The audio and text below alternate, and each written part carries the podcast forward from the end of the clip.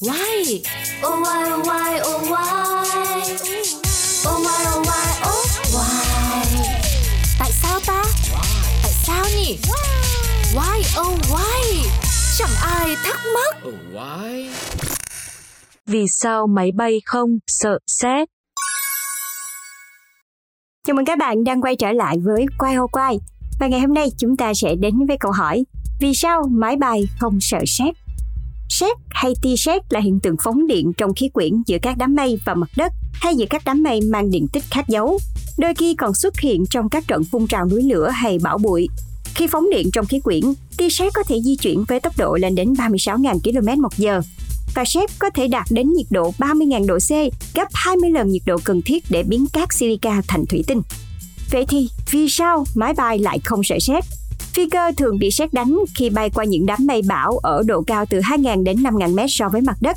Patrick Smith, phi công kiêm tác giả cuốn sách Bí mật buồn lái cho rằng các máy bay bị sét đánh nhiều hơn số lần hành khách tưởng tượng và trung bình một chiếc máy bay bị sét đánh đến 2 năm một lần. Phòng thí nghiệm Morgan Botti tại Đại học Cardiff chuyên nghiên cứu về tác động của sét đến các chất liệu chế tạo máy bay. Giám đốc phòng thí nghiệm này, giáo sư Mahmoud Haddad đã cho biết dòng điện trong tia sét có thể lên đến 200.000 ampe. Khi con số này ở mức thấp, hành khách có thể nghe thấy tiếng nổ hoặc nhìn thấy ánh sáng lóe lên qua cửa sổ, nhưng họ sẽ không cảm thấy bất cứ điều gì. Và theo ông thì các tác động đáng kể nhất là phần kim loại trên thân máy bay có thể bị chảy ra nơi xét đánh trực tiếp. Và ông khẳng định ngành công nghiệp hàng không luôn có những nguyên tắc và công tác kiểm tra nghiêm ngặt để giảm thiểu rủi ro cho hành khách. Lớp vỏ máy bay được chế tạo chủ yếu bằng nhôm, một dạng vật liệu dẫn điện tốt và với thiết kế không khe hở trên đường dẫn điện, dòng điện sẽ chỉ chạy dọc qua lớp vỏ ngoài máy bay mà không ảnh hưởng đến bên trong. Phi cơ hiện đại được chế tạo từ vật liệu composite tiên tiến, dẫn điện kém hơn nhôm, sẽ được lót thêm một lớp sợi hoặc là màng dẫn điện. Và nhờ thiết kế này thì cấu trúc bên ngoài máy bay và thiết bị nhạy cảm bên trong đều không bị ảnh hưởng. Và đối với phi cơ chở khách hiện đại, giải pháp bảo vệ máy bay còn bao gồm đường dây dẫn dài hàng km, thiết bị máy tính và bộ phận kiểm soát khác. Các bộ phận của hệ thống bảo vệ máy bay an toàn trong hành trình bay hoặc khi hạ cánh phải được xác nhận của nơi sản xuất theo tiêu chuẩn của Cục Hàng không Liên bang Mỹ FAA hoặc các cơ quan tương tự của từng quốc gia. Một bộ phận quan trọng của máy bay là hệ thống nhiên liệu, nơi chỉ cần một tia lửa nhỏ cũng có thể gây ra thảm họa. Và để đảm bảo an toàn, phần vỏ bên ngoài khoang chứa nhiên liệu phải phủ dây các bộ phận nối hay là ốc vít phải được thiết kế chặt chẽ, giúp ngăn dòng điện đi từ khu vực này sang khu vực khác.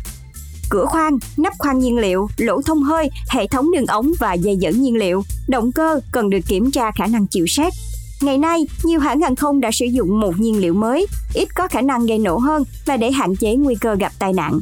Bộ phận chứa radar hình chóp trên máy bay là nơi được chú ý và bảo vệ đặc biệt trước tác động của sét. Lớp vỏ bảo vệ radar không được làm bằng chất dẫn điện mà thay vào đó là các giải phân tán sét bên ngoài. Cấu trúc này hoạt động tương tự như cột thu lôi của các tòa nhà. Và thông thường, máy bay của các hãng hàng không đều nên tránh bay qua hoặc bay gần khu vực có bão dông sét trong hành trình bay, phi công là người chú ý những thay đổi hoặc sự thất thường nhỏ nhất của điều kiện thời tiết. FAA đã từng ban hành bộ quy tắc riêng nhằm đảm bảo an toàn cho máy bay chở khách trước tác động của sét và điều kiện thời tiết thất thường. Và trên thực tế, các trường hợp thiệt hại nhẹ do sét liên quan đến mũi cánh máy bay, cánh quạt hay bộ phận điều hướng ánh sáng đã từng được ghi nhận trong lịch sử hàng không thế giới. Và vừa rồi là những giải thích vì sao máy bay lại không sợ sét. Các bạn hãy gửi những chia sẻ của mình về cho chương trình nha. Hẹn gặp lại các bạn trong YOY tiếp theo.